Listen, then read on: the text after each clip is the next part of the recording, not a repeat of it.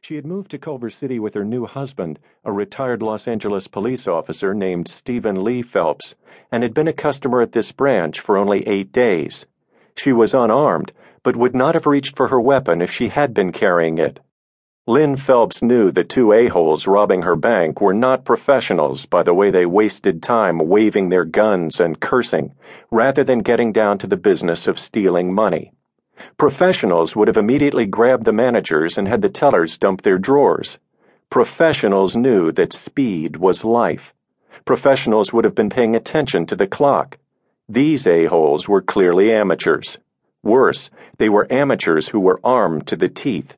Professionals wanted to get out alive. Amateurs would kill you. Lynn Phelps checked the time again. 310.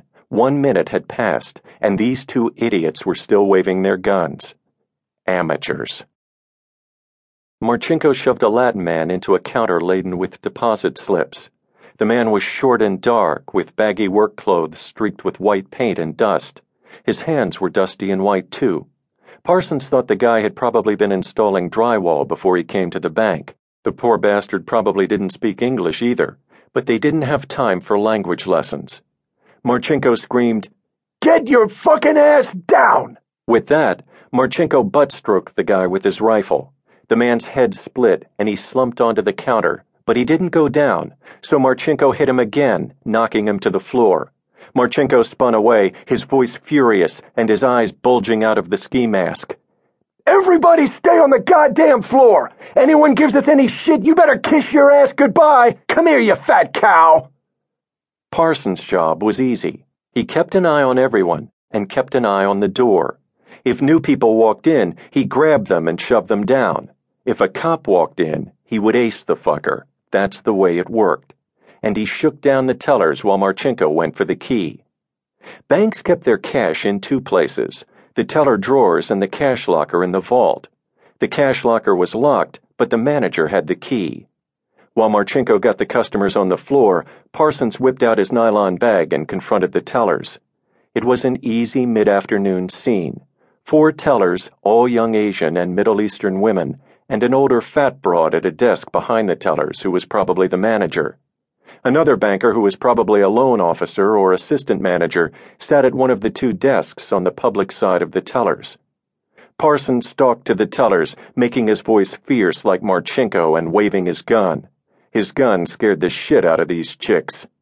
Stand away from the counter. Step back, goddammit. Stand up. Don't get down, fucking bitch. Stand up. One of the tellers, already crying, had dropped to her knees, the dumb bitch. Parsons leaned across the counter, jabbing his gun at her.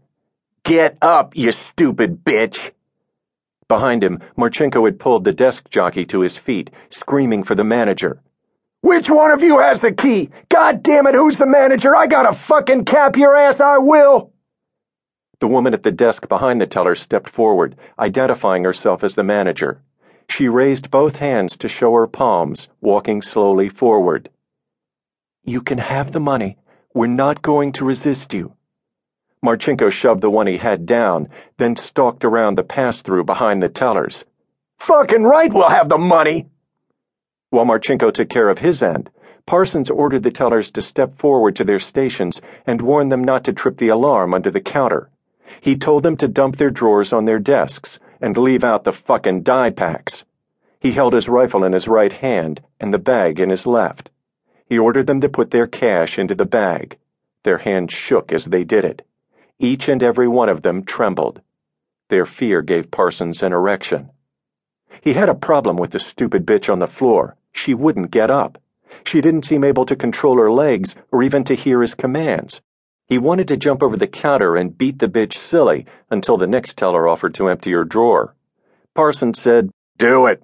Come over here and give me the money. While the helpful teller was bagging the cash, a man with short gray hair and weathered skin entered the bank. Parsons saw him only because he noticed one of the tellers looking at the man. When Parsons glanced over, the man was already turning to leave. The rifle jerked up with a life of its own, and three rounds ripped out with a short, sharp brrrp. The tellers screamed as the man windmilled and fell. Parsons didn't give it another thought. He glanced at the people on the floor to make sure no one was trying to get up.